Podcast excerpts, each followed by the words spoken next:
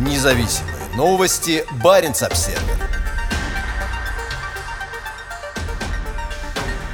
Военного спутника с буквой Z на борту больше нет. Космос 2555 сошел с орбиты и сгорел в атмосфере. Спутник, запущенный 29 апреля этого года с космодрома Плесецк на севере страны, считался крайне перспективным космическим аппаратом. На его борту была буква Z, напоминающая нацистский военный символ, использующийся Россией в ее нападении на Украину. Как сообщают вооруженные силы России, спутник был успешно запущен ракетой-носителем «Ангара-1.2». Он вышел на орбиту в соответствии с планом и находился под контролем военно-космических сил. В момент запуска спутника в небе над значительной частью российского севера можно было наблюдать его след. Но что-то пошло не так. Похоже, что 16 мая он сошел с орбиты, а затем сгорел при входе в атмосферу. Причина проблемы пока не установлена. Российские военные пока не подтвердили потерю спутника, но российское государственное информационное агентство ТАСС сообщило, что аппарата больше нет. Космодром Плесецк расположен в городе Мирный Архангельской области, что примерно на 800 километров севернее Москвы. В последние годы его важность для российских военно-космических сил только растет. В ноябре 2021 года отсюда была запущена противоспутниковая ракета «Нудоль». Считается, что «Нудоль» станет частью российской программы вооружений, направленной на уничтожение военных спутников противника в случае конфликта.